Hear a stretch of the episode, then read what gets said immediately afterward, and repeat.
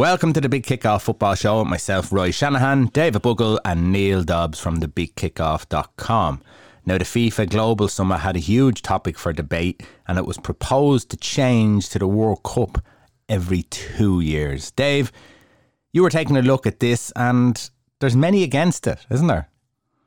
Yeah, there's many against it, and uh, it's interesting. There's uh, obviously the Global Summit has been on today, and before I get into some of the details, let's face it, it's literally money, money, money. Um, long story short, um, they've been proposed, what has been shared with them today, that if they decide to do a, World Cup every two years, um, so over a four year cycle, um, their predicted increase from 5.3 billion to 8.6 billion over a four year cycle. So there'll be an increase of 3.3 billion in additional revenue between gate receipts, media rights, and sponsorship.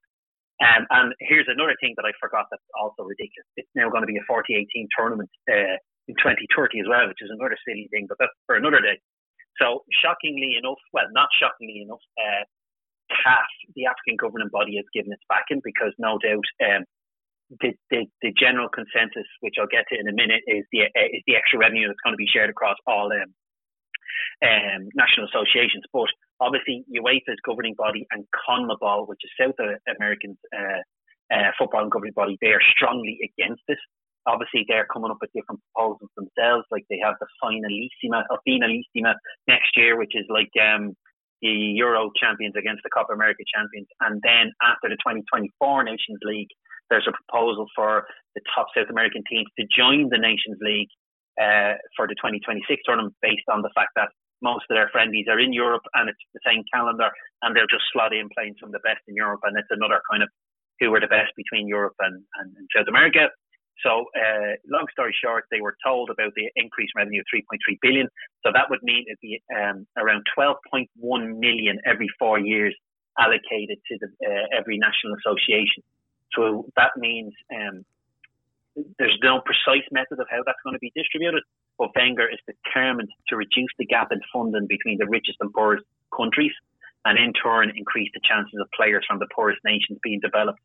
So that's all, all well and good. He might mean well in a in the football sense, but let's be honest, the fat cats want more money.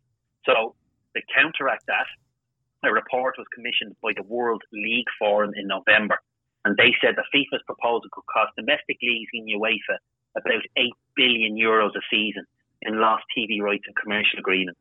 And on Friday, UEFA published a report carried out by a consultancy firm, Oliver and Ohlbaum, which said changes to the international calendar would see revenues drop between two and a half and three billion for European national federations across a four-year cycle. So the long and short of it means, uh, for me, is it's money and who which, who gets the bigger share, and that's what this is about. That's what it looks, sadly enough, as much as Wenger might um, go on about the lesser nations getting more and more money, let's face it, the big boys are fighting over a lot of dollars. And this is really just between the federations, Dave, because as you rightly said there, yeah. FIFA are, are, really looking to nab UEFA's money. Yes. So there you go. Look at uh, UEFA could potentially lose about three or four billion, and then obviously, uh, shockingly enough, FIFA are going to generate an extra 3.3 billion. So I don't get why we need a World Cup every two years. I think it's diluted. I think they're already diluted by making it a 40-18 tournament. Um, so I'm very confused. I'm very confused that Wenger can talk about the nice football side of it, but let's face it, a lot of people who are uh, looking at the bottom line are they're more more happy with that than whether um, Equatorial Guinea or God knows who are down the very bottom uh, are, are, getting their fair share of money. They won't give two craps if anyone makes it from there. It's the fact that you're bringing in an extra 3.3 billion. Let's do it. Who cares if it's for the greater good of the lesser nations? They won't give a, a, a monkeys about it. And obviously UEFA and CONMEBOL, like it, it'll be the equivalent of the World Cup becoming the Champions League, and then the Euros and Copa America becoming like the Europa League and Conference League. Because Copa America would suffer, and no two ways about it. So with the Euros. So let's face it, we, we all we, we've been here before, lads. Last year with the whole Premier League shake-up, it's it's it's, it's now the governing bodies now fighting over the money instead. Yeah, Neal, when you look at it from a footballing point of view, surely football fans wouldn't even want a World Cup every two years. Yeah, I, I mean, it loses its prestigiousness, I guess, when, you know, you look at a World Cup, it's every four years for a reason. It's meant to be something that you build towards. Um, obviously, from an Irish perspective, it's something that you aspire to, to get into. Don't mind winning. Um, but for many people, you know, you get your well for us anyway in Europe, you get your Euros every four years, your World Cup in between. So you get a really, really top quality tournament every two years, which is the way you like it. When you start diluting it, when you start bringing over the South Americans, like let's be honest, even if Ireland were a powerhouse, you know, like a France, would you really care about France playing, you know, as Dave was saying, someone out of Oceania or someone out of one of these other groups? I wouldn't. Any of the South American teams, I wouldn't. So I want to see France versus Brazil in a World Cup. I don't want to see them in another tournament that doesn't have, you know, it, it, it dilutes it and it means a whole lot less. Um, looking at the FIFA and the, the UEFA kind of uh, uh, sorry, the releases today, uh, the UEFA president Alexander Čeferin said that he says it's good financially. He's saying, what Dave's saying is that you would be killing football, and he's spoken to his people, and he's saying that people are having a hangover from even last year's Euros, let alone from a World Cup. How the players react, how the players are, are so tired, how they you know get into their domestic season, which we all watch in the English Premier League. So the knock-on effect of seeing the players that are already jaded from meaningless tournaments, I would say, and then coming back into the even the Premier League, that type of thing on your normal, you know, your Liverpool, your Man United, um, also has an effect because you're you're seeing these, you're not you're never seeing the players at their best. So overall, as Dave is saying, it's it's money, money. Um, but as a fan of football, I've I've no big interest in seeing anything else other than what we have at the moment. Dave, when you look at it and you see the two, I suppose, biggest federations with Europe and South America, and they're not really interested, this doesn't really stand a, a chance in hell, does it? Yeah, like I know with the kind of FIFA presidency, it's one national association, one vote. So I don't know if it's going to be something similar in this sense, or is it just each continental um, federation one vote? I'm not too sure. But the fact that the two big players aren't going to be are obviously um, uh, what's the right word? Uh, kind of back in this. I just don't know where it's going to go. Um, obviously, everyone else I think will be very interested because. Um, but do you think, Dave? Dave, do you think even if there was a vote and every other country voted it in, do you think that the mm-hmm. South Americans and Europeans would still go with it? Just tag along. Oh, we lost the vote. Uh, for me, for me, I don't know if I could see that. No, I don't know. Like, if it somehow was pushed through, it wouldn't be the end of it. Let's face it. Like the Europe, the European countries, I think would gather together, and I think South America would gather together. But to be honest, it, like exactly, I just I think it just turned very messy. And as, as Neal said, there'll be a tournament every summer, and the elite players will probably stand up and go, "Enough's enough." You know, we're playing too much as it is. And uh, every other summer, there's that. That's the one carrot that they have that they get a a four week break instead of the usual two weeks after a, big tournament and straight in. If it went, if it was to go through, that's where the real drama will begin because UEFA and CONMEBOL will obviously kick up a fuss, but also you've got players' associations will probably st- uh, start uh, banging the drum as well, going, "This enough's enough."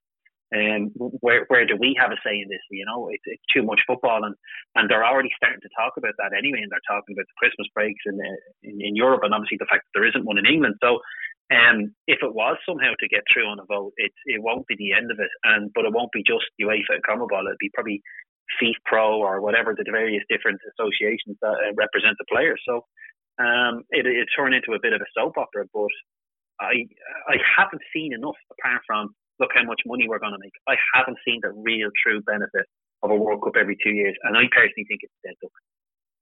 Yeah, myself too. We'll uh, we'll leave that one there because this is going to roll on for a while. Uh, for me, I don't see it as a as a goer. I don't think too many people see it as a goer, but uh, it'd be interesting to see if they can push it through, and if they do push it through, um, what pushback it'll get. So uh, we'll have a look at that again. Over the weekend, the Premier League had some astonishingly poor refereeing decisions. Uh, Newcastle non-penalty, Kane stayed on, Robertson sent off.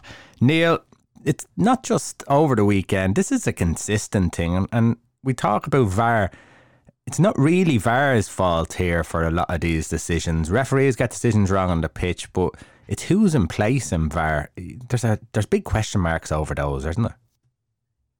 Yeah, there, there's um, there's been a lot of questions asked this weekend, and I guess this weekend is a kind of a watershed moment. That last weekend we had, you know, six or seven penalties that were all given, that were all for the top sides, as they were saying, and they were all given, and a lot of them were a little bit um, debatable, or a couple of them were debatable, and now they seem to have swung in the other direction now this weekend, where they really, really got some big decisions badly, badly wrong.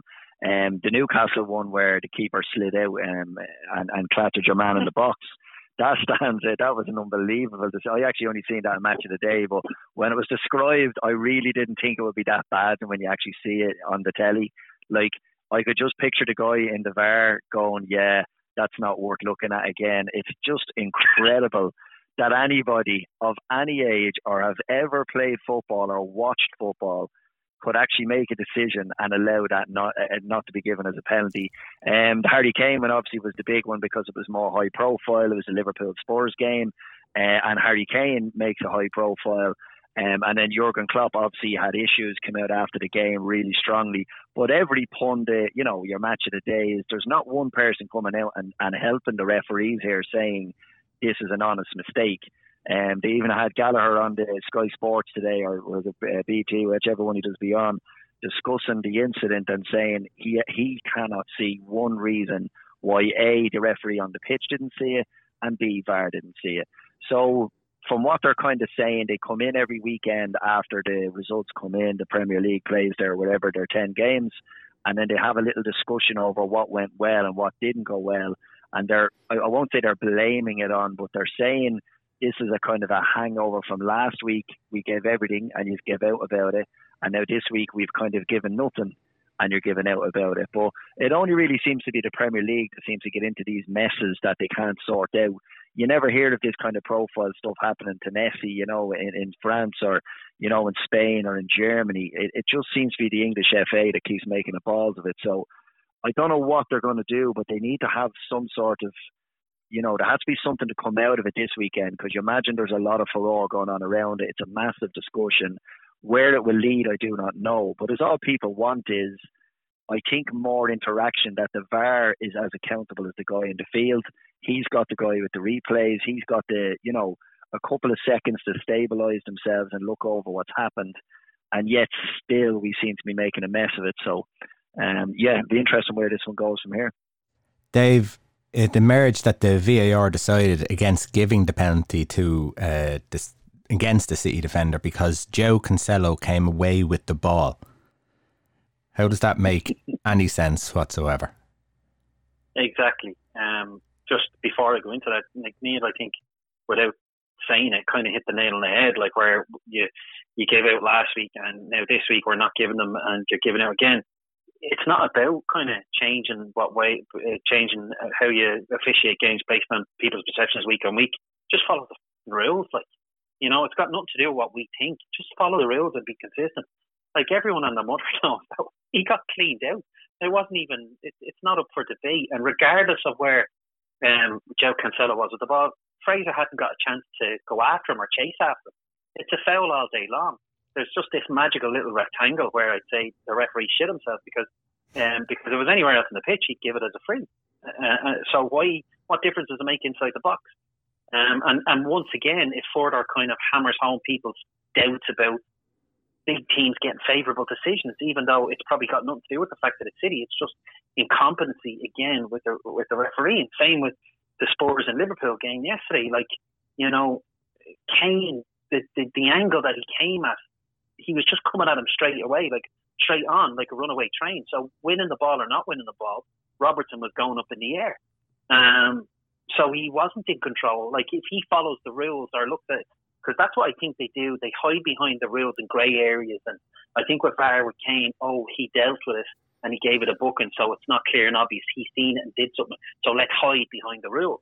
Did you find Dave? When, Dave, did you find that when Kane didn't get sent off in the first half. It was nearly like, okay, they, they haven't sent them off. But the Robertson one highlighted it even more at the end of the game. Exactly. Exactly. And probably they, they, they probably thought they were trying to rectify the situation, but if anything, they just made it worse because mm. you did it for one, but you didn't do it for the other.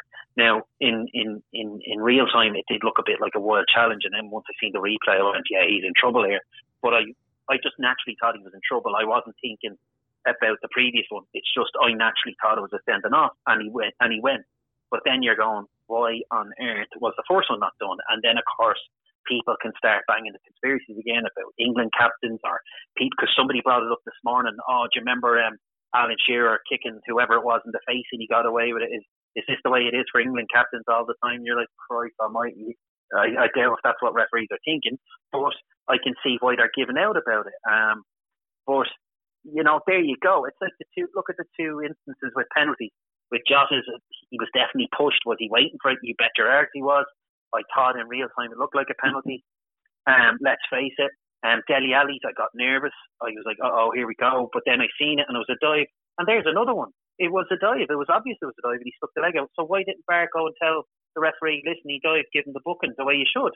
So there's loads of decisions where they just bottle it based on the grey area of the rules. Like they're finding the grey areas to hide behind as well as players uh, and, and managers, you know? So even them themselves are hiding behind it what can be done? It, it's we, we've been looking at this and talking about this not only last year, but even at this year when they've changed the rules, and they still don't seem to have ironed out the creases. VAR, you know, handball isn't handball the way it used to be.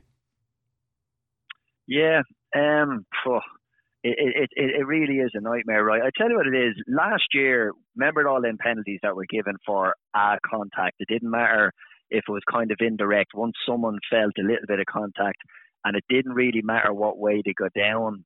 Um, once they got the contact, the penalty was given. They've kind of eliminated that one this year, which I think is a great help. Um, they've eliminated a large percentage, which I was in huge favour of, of like the Dele Alli one, where the guy goes in and it looks so slick, so clever the way he went down yesterday. If that was you know, if there was no VAR, 10 referees, half of them might have given that because he made it look so slick the way he just spread legs and onto the ground with him, bam. It, like, it, he really must have worked on that Dele Alli as well as his fashion modelling. But um, it just annoys me that they've done good work in that regard. They've stopped that little contact and players going down that easy. And yet you can't look at them slow motion and identify it at the time. So maybe retroactive, you know, as in the day after the game, for example, the Dele Alli, suspend them for a game. I'd love to see something like that. And maybe you can't suspend them, maybe you give them a caution, maybe you can't suspend them, I don't know. But they need to do something, A, to help the referees. Because at the end of the day, Dele Alli's trying to con a referee in doing that. Oh, that's, um, that's fine, Neal. Yeah, that's fine, though. But if, if referees are getting decisions wrong, as badly as they are yes. with the other decisions, that's you know Dele Alli's not going to help them. You know, so there's still those decisions are going to be there. Yes, we, I think we'll agree that anyone who's diving or anyone who's trying to con, they should get punished. But those decisions, even the Jota one, where Jota should have got a penalty, and the excuse that came out was, well, he the, the referee said the reasoning, not the excuse, the reasoning behind it was because he slowed down and he was looking for the foul. So when we looked at back, he he didn't even slow. He didn't stop. The referee actually said he stopped. He took four or five quick steps to slow himself down to prepare to shoot, and then got clattered over it. Yeah. So why can't these referees see? And they're talking about on Sky Sports, we need people who play the game and all that. You only have to play a game at a certain level of football to understand that kind of thing. So it's not as if they have to be Premier League players who are refereeing games. But there's something really badly missing that they can't identify it is. Did, did have these ever played football? That's the question. Well, Jurgen Klopp had a go at your man and said he clearly has never played football before. But like, let's be honest, Ryan. I, I think you're you're on the right track there. These are not just like misses that they make that you might go, ah, yeah, I could see where he makes a mistake. These are absolute glaring, as we would say, stonewall penalties, stonewall decision. The Harry Kane, the Jota one to me were absolutely cut and dry. There was no middle ground. There was no one to say you know, I understand where he came from on that one. And then the referee seemed to be making things worse by saying, oh, yeah, I felt that he stopped and waited. What a stupid thing to be saying if he did say it to Jurgen Klopp. So at the end of the day, what can you do when guys don't understand enough about the game? the fundamentals about the game, whether they've played it or not, and can't make the right decision, they need to replace these guys. They need to bring in people, and it doesn't have to be ex pros. I don't know if there's enough ex pros to go around that could make these decisions. Maybe there is from yesteryear.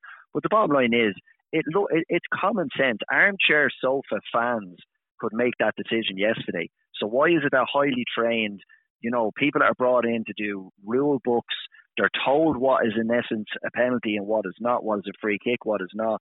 You know, all the rules down to the nitty gritty cannot make them decisions. The only thing you can do is be ruthless and move them along and find somebody that can make the correct decisions.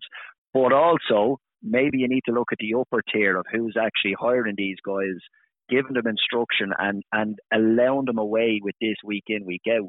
Maybe you need a bit of change at the top as well to bring in people that are better equipped to, to give out the instruction. Yeah, 100%.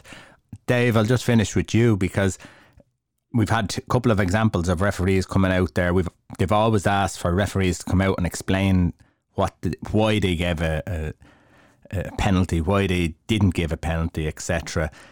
On this occasion or two occasions, they've come out, they've described and told us why they didn't give it, and they've kind of made a mockery of themselves, and, and they probably won't do it again. Hundred percent, and and they'll go back into their holes again and, and hide as as usual. But like, just a quick question, lads. Like, I don't watch, say, every La Liga game or Bundesliga or Serie A or Liga as uh, the way I would the Premier League, but I would watch the Champions League, I suppose that way. I couldn't tell you referees from anywhere else. I don't know if they're as famous as the English ones and the English ones aren't famous for being a, for doing their job well. And I don't know if that's just my opinion or is that a common uh, uh, perception from people.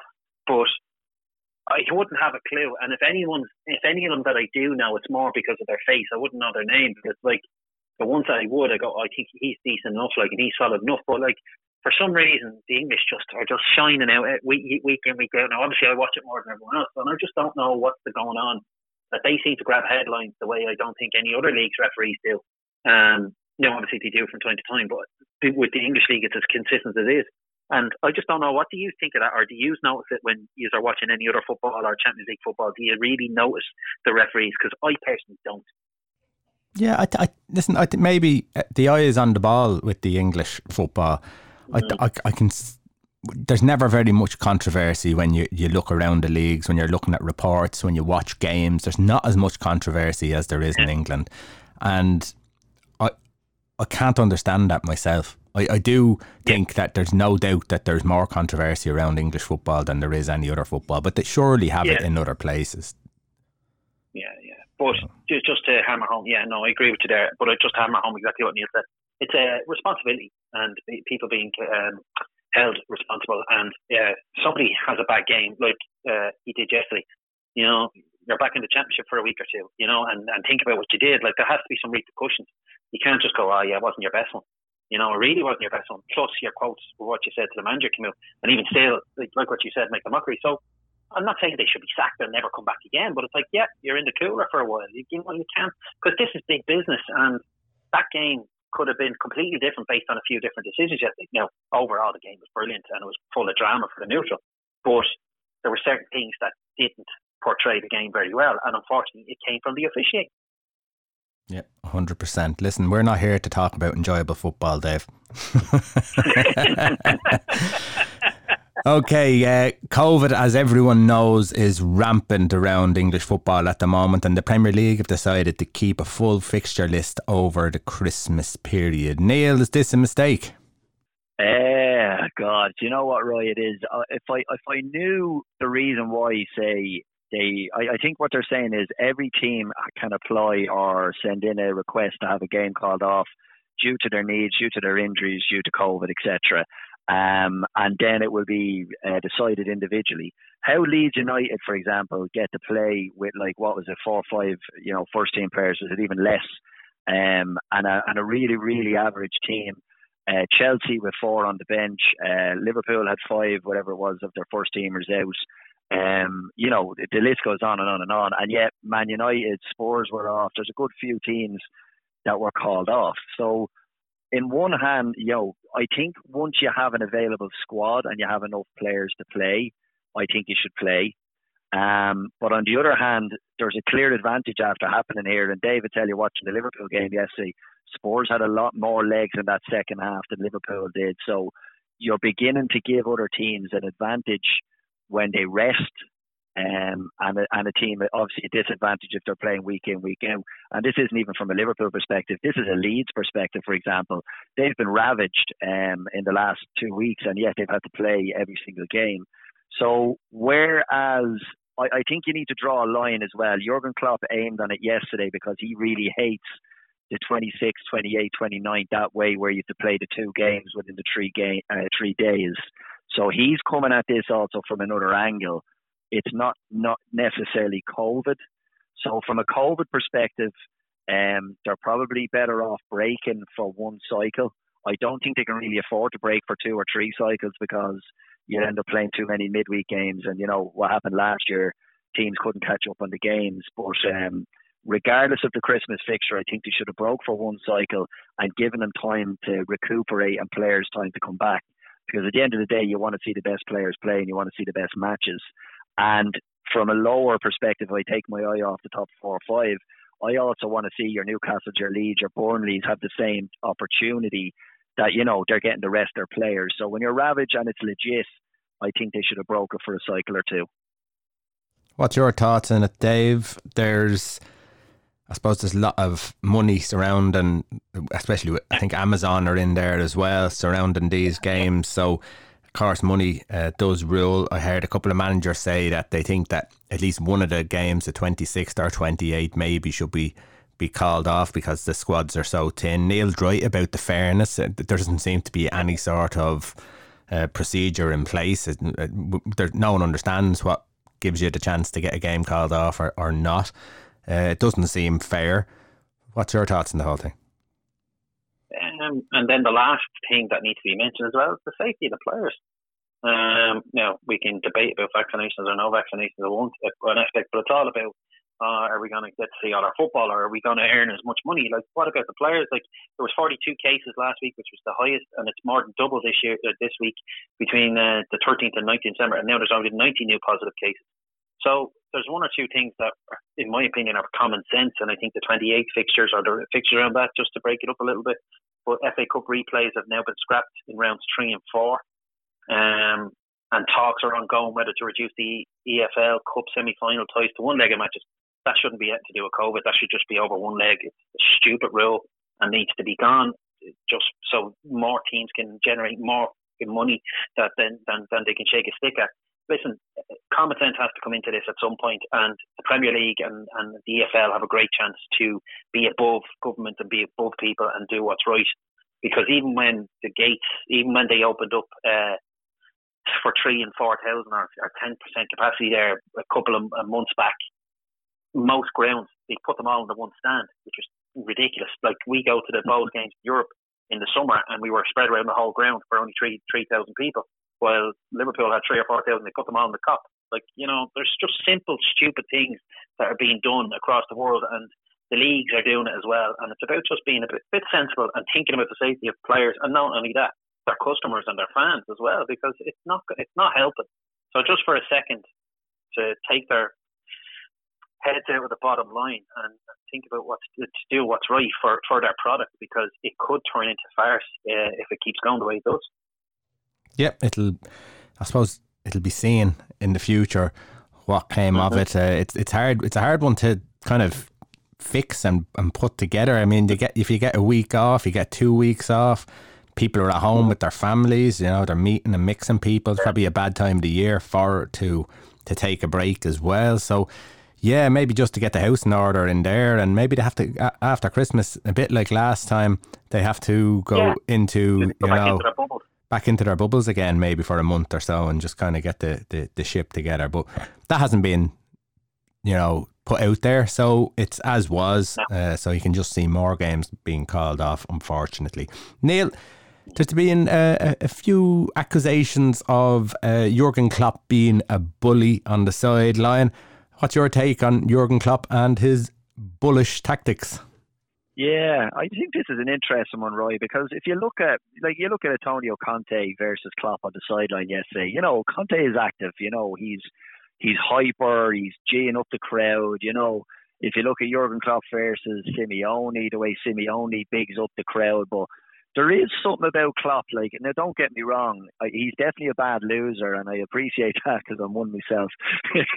but it's, uh, you know, he he definitely is a different character when things aren't going well, and he's a very formidable individual where he he will get in your face and he will influence. Now, different managers influence in different ways. You know, I'll always refer back to Alex Ferguson years ago. He used to sit in the dugout and they used to say he used to go out onto the sideline for five minutes of the game and for that five minutes, Man United scored two and got a penalty, and not the decision went against them. So it's not like he was out there roaring and balling, even though he could turn on the hairdryer. But with Jurgen Klopp, there's a an element. You've seen it after the game yesterday. Sky were all over him. The cameras followed him very, very closely after the game, and they caught a soundbite where he basically told the referee, "You made a mess of the decision. You've never played the game before. What's your problem with me?" That was the gist of it. Um, and they went up into the kind of uh, into the interview room where everyone was talking, and they were kind of saying, "Well, what do you make it at?" And people were afraid to go, "Wow, you know, he shouldn't be really doing that." And when I watched it, I kind of thought, "Is he overstepping his line here?" He did the little bow with the ref in the pitch when he gave him the yellow card. He went over the top. He probably got away with one then, where he might have been sent to the stand or, or, or sent somewhere uh, back to the dressing room, whatever way it works. So I think he pushes the boundaries, but I find it hard because he's the Liverpool manager, maybe to criticise him for it. But I do find that he's the only one with that level of intensity or that level of ferocity and the way he carries it. So be interested what you guys think of that. Yeah, Dave, Simon Jordan came out today and he said more or less the same thing, and he and he, he used bullying as uh, as the word. I suppose, in every aspect in his technical area, whether it's bullying the opposition, bullying the fourth official, bullying the media. He's is Klopp doing anything different than a lot of other managers who would have been around the league? I, will pick out Alex Ferguson and Mourinho because, again, some of the top managers always have that presence that may be seen as, you know, forcing the hand of other people to get a decision that they need in relation to the, the guys you mentioned, like of uh, Ferguson and Mourinho, they they would have done something similar, whether it's the exact same or not is a different story. But they're all very clever in how to play the game and how to manipulate things in their favour.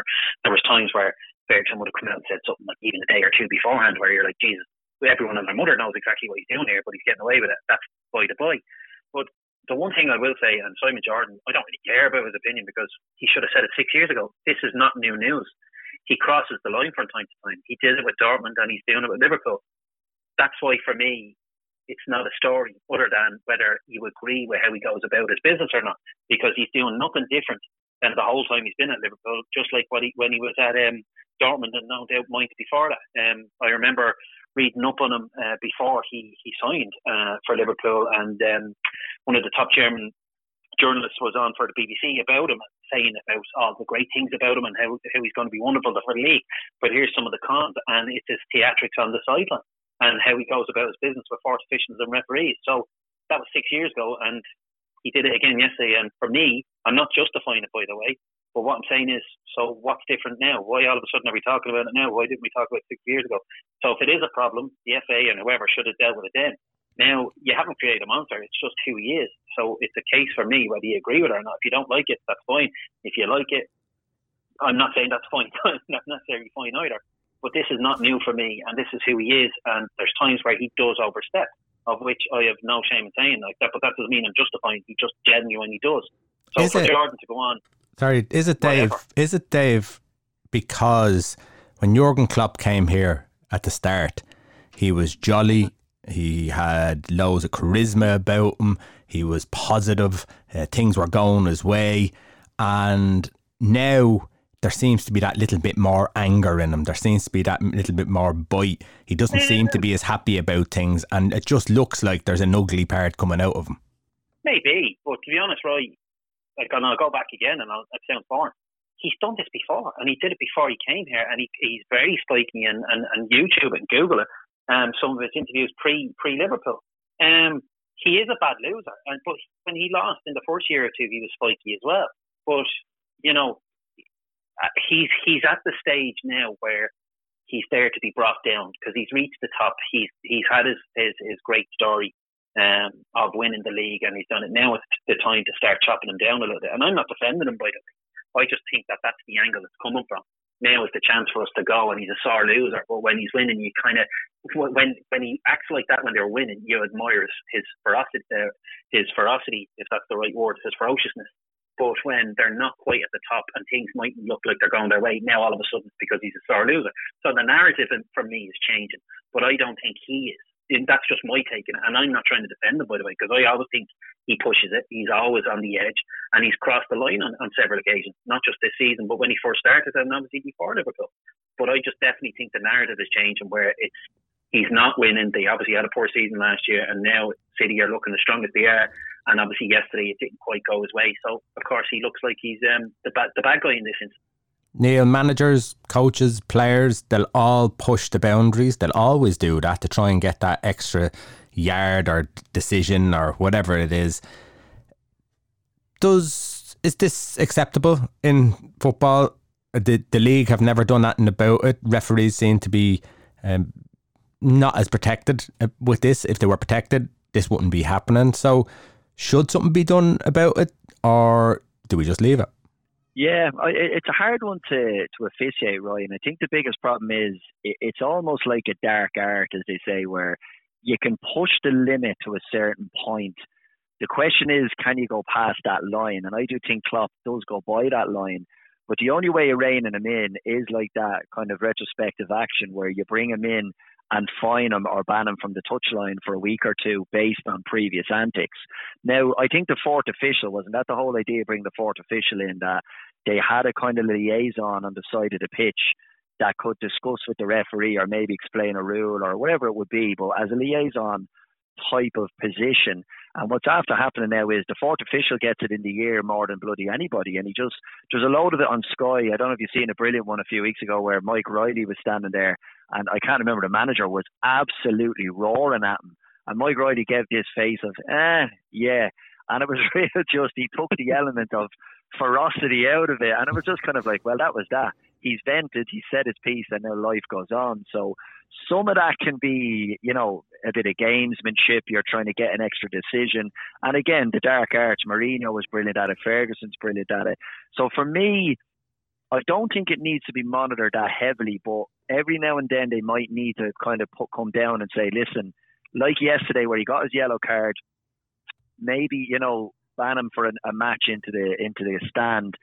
The time he bowed at the ref, or he kind of did this kind of gesture to him. So maybe that was a little moment where the ref could have taken more authority and done something about it. But now the chance is gone and it's missed. So whether it happens again in that manner or they've missed an opportunity, I don't know. I don't think it needs a hell of a lot of attention, but it, it is something that, you know, you admire it at times. Uh, I remember Arteta had a go at Klopp on the sideline and then all of a sudden Anfield came alive and the next thing you know, Arsenal are a goal down. So there's a little bit of it to admire sometimes, but I think when you start using the word bullying, it brings it to another level of something almost an ugly side we don't really want to see.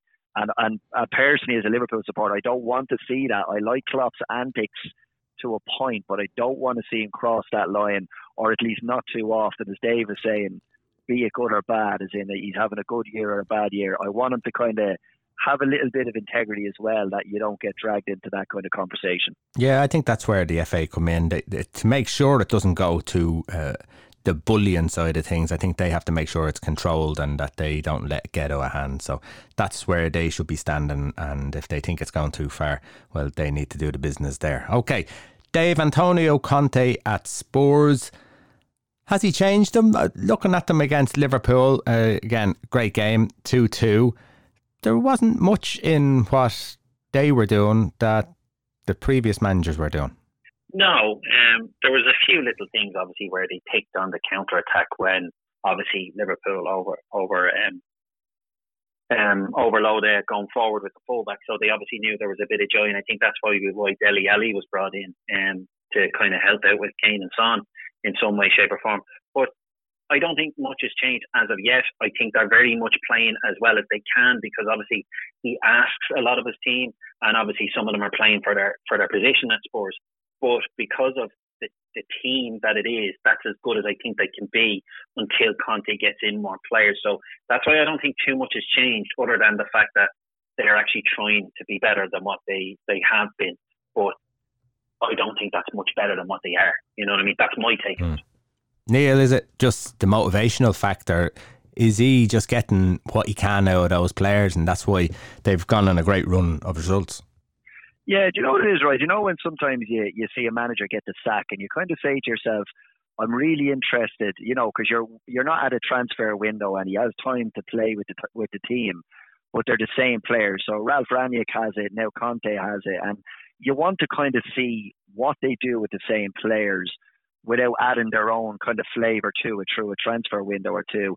Now, looking at Spurs yesterday, I think he, he put Ryan Sessegnon in and Mo Salah, so you got to be complimented on that because he kept Salah quiet all the game. They were doubling up on him with Ben Davies, and Dele Alli was even given a dig then on the way back. But the reaction he's gotten out of the likes of Harry Winks and Ndombele and Dele Alli in the midfield, I mean, at the end of the day, I know it wasn't Liverpool's top draw midfield here. Right? They were kind of more the reserves, but you know, Harry Winks gave a good of account of themselves.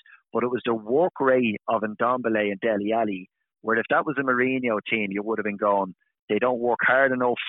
You know, they're not doing what Mourinho asked. You, would probably, he'd always feel the wrath of a player like that. You know, Mourinho fall out with these guys.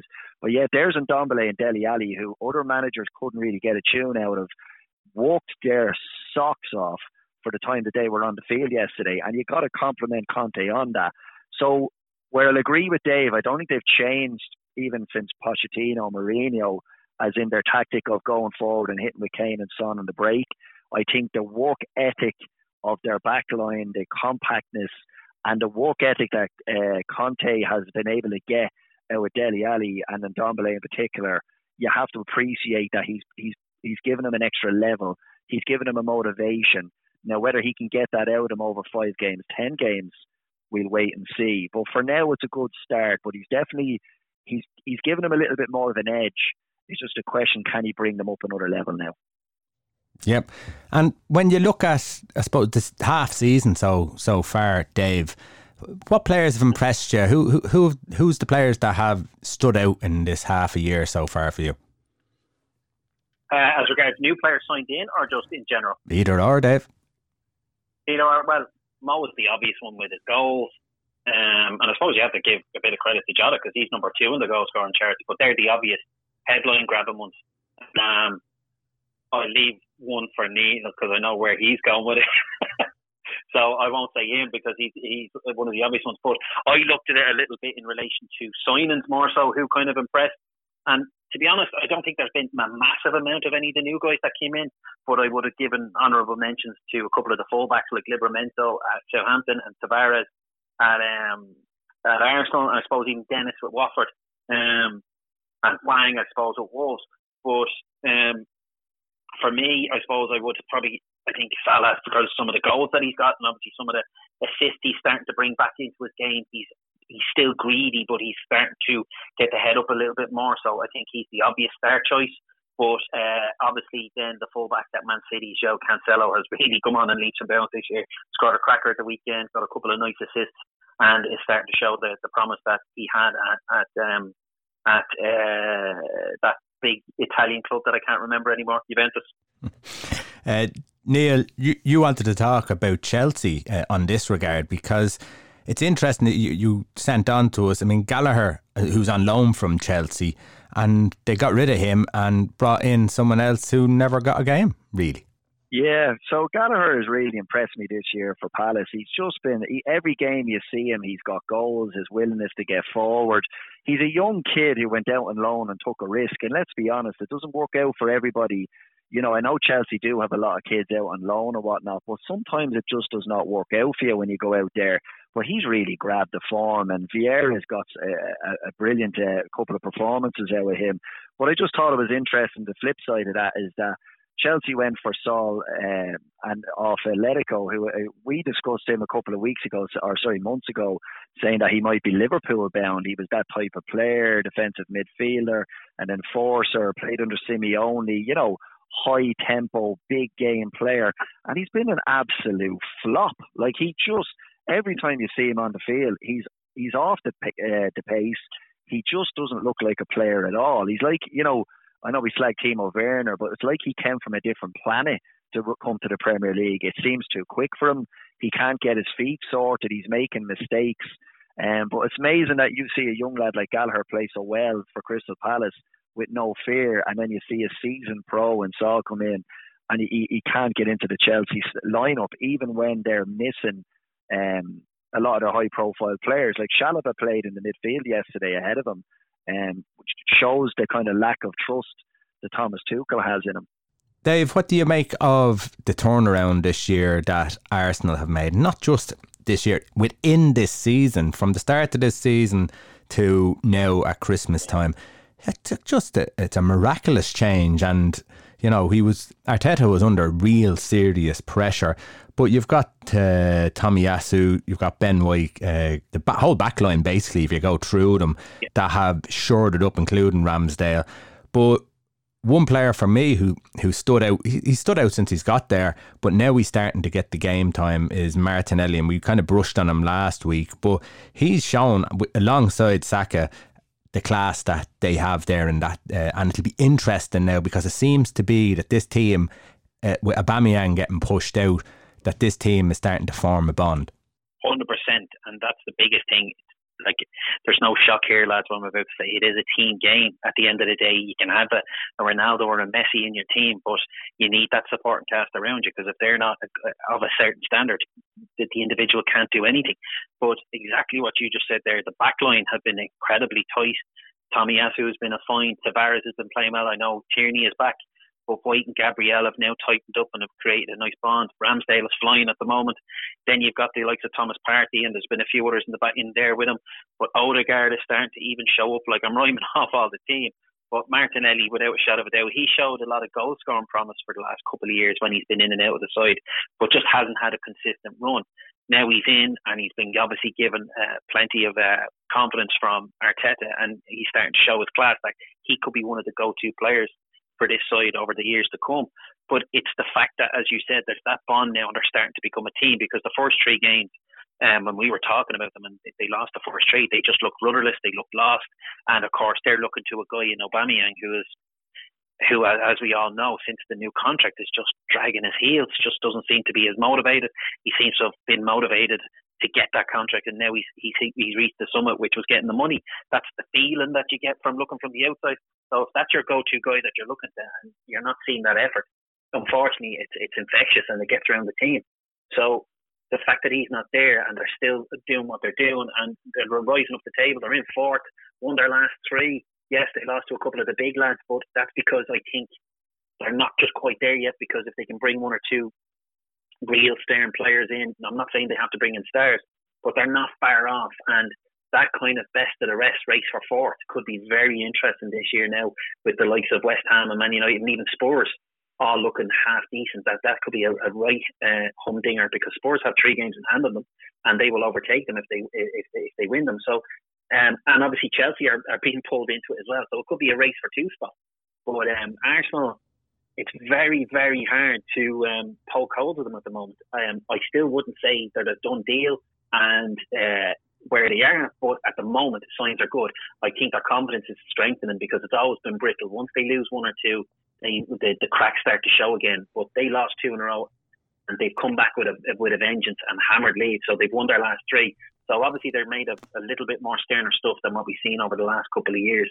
Um, so it's going to be interesting stuff, and they're definitely in the mix, of which there's no question when it comes to Champions League spots now.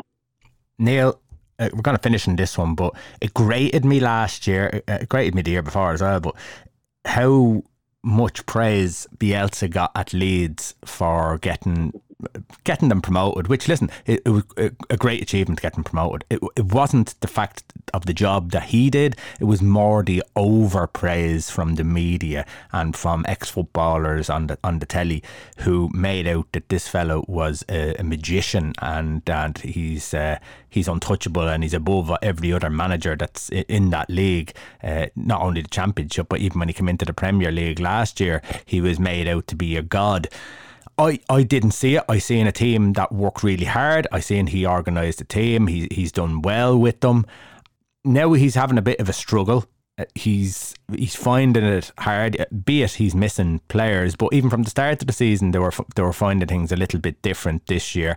I don't see the whole you know blown smoke up his arse kind of thing. I I can't see how he's uh, better than Eddie Howe, who got a team from the bottom fourth uh, tier of English football to the Premier League and kept them there for years. I don't see how he, he has done a better job. Yes, people in Leeds will love him for being a god for getting them back in the Premier League, but uh, it, am I missing something? I, I don't see what it is. Yes, I know he's a good coach. Yes, I know he's a good manager. But what I'm saying is the hype that surrounds that, I just thought was amplified just extraordinarily. Yeah, I, I, I tell you what it is, right? I, I wrote one up on him. Uh, I remember I messaged you watching Man United play Leeds there last year, and I wrote that Solskjaer school Bielsa. And to be honest with you, I could have wrote a lot of manager school Bielsa at that stage. It's just to happen that I was watching that game, and I really couldn't believe the way that Leeds tried to play against Man United at the time, who were absolutely rip, ripping teams on the counter attack, and Leeds just played right into their hand. Like it was just ridiculous watching it.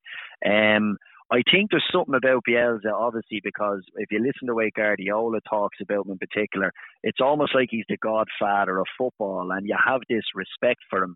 But you know, we respect Jose Mourinho, we respect Klopp, we respect different managers, but you can't kind of turn away from the fact that they they might be gone out of fashion. You know what I mean? That way of playing, it's this naivety that it doesn't matter what team I have out there, what eleven are on the field you know, centre back playing right wing, right wing playing centre back. This thing that Bielsa does, it's it's I don't even know what the word phrase. It, it, it there, there's a nicety about it when it comes off and they come up with a big result, but there's a huge naivety about it when you leave yourself as open as they do, and you just allow your team to get pummeled. Now Leeds last year got away with it because they had that tempo, that intensity, and you know if they played five games, they'd win two, draw one, and get hammered twice but you didn't really see it because they were back in the Premier League. The microscope is on them a hell of a lot more this year. And as you're saying, I know they've injuries, etc., but he doesn't seem to have a different way of playing other than to go full throttle at the opposition. And what's happening this year is managers have learned, and your Eddie Howe is even guys at the bottom, but your your managers have learned, your Hasenhüttl and all these guys realize that if you just keep them out for a period of the game, they're just going to keep giving you chances. And the Arsenal uh, result was one, regardless of the team that was out, you would have seen coming because Arsenal are tailor made to cut apart a team that tries to press you off the front while they're missing stars and leaving themselves open. And that's why Martinelli got in, Saka got in, Odegaard had a field day in the middle of the park. So I do agree. I think Bielsa every now and then pulls out a big result. I think he has great respect among managers, but I also think they, they go too far. They don't do it Ranieri the way they do it with Bielsa, for example. Um, and for me, anyway, I haven't looked at him and the stats, and you know, when I wrote the article, I definitely felt he was punching above his weight at times, but he was also very naive and, and kind of old school in other ways, and that was why they were getting pummeled the way they were. Dave, finish off. Any thoughts on Bielsa? Um, yeah, like, look, uh, Thiago, Rangnick, um, any anyone that's come from for even Coutinho. I remember Redknapp bluffing his way about him, uh, pretending like he's seen him, and I think he played four or five games for Inter. Bielsa, I think, is one of them where oh, these guys are classy, and I have to pick them up because then it looks like I know what I'm talking about when it comes to European football, even though they don't watch a minute of it that's the way it works. It's like Pogba was outstanding for Juventus, and no one, anyone that said it, pretty much didn't see him because he hasn't brought that to the table. You know, Bielsa, I think, is one of them to an extent. I have to say, I will be honest. What he did with the Bilbao, they were a joy to watch the year they they, they got to the final of the Europa League. Jesus, I loved watching them play, and I was very impressed. And I think it was against United in, in that run, if I'm not mistaken. But you know, being who he is and being a great man, man manager by the sounds of it, that's brilliant. And that's why he has a lot of love from people within the game. But the media and stuff, I think it's a bluffer's thing to try and prove that they know what they're talking about when it comes to European football, which a lot of people tend to do. I seen him once, known full well the rest of Europe didn't see it because the fact of the matter is they didn't see it either. You know, it's a bit of bullshitty. But I think uh, as much as I, it sounds like I'm bitching about him, I'm not really. I think he, I like the way he goes about his business, but ultimately that side isn't good enough, and the bubble is burst in the sense that as much as they play a, nice game of ball when it when it comes off, I can rhyme off five or six players there. When it comes to the Premier League, they're not going to be in the top half of the table if they're in the same team together. So Leeds have to strengthen their team if they want to make his way work, or else go another route because they're not they're not good enough in general, regardless of whether Bielsa is there or not. But I think with Bielsa, it's very much I need to sound like I know what I'm talking about when it comes to European football, and deep down, when people are talking about, especially in TV, they don't.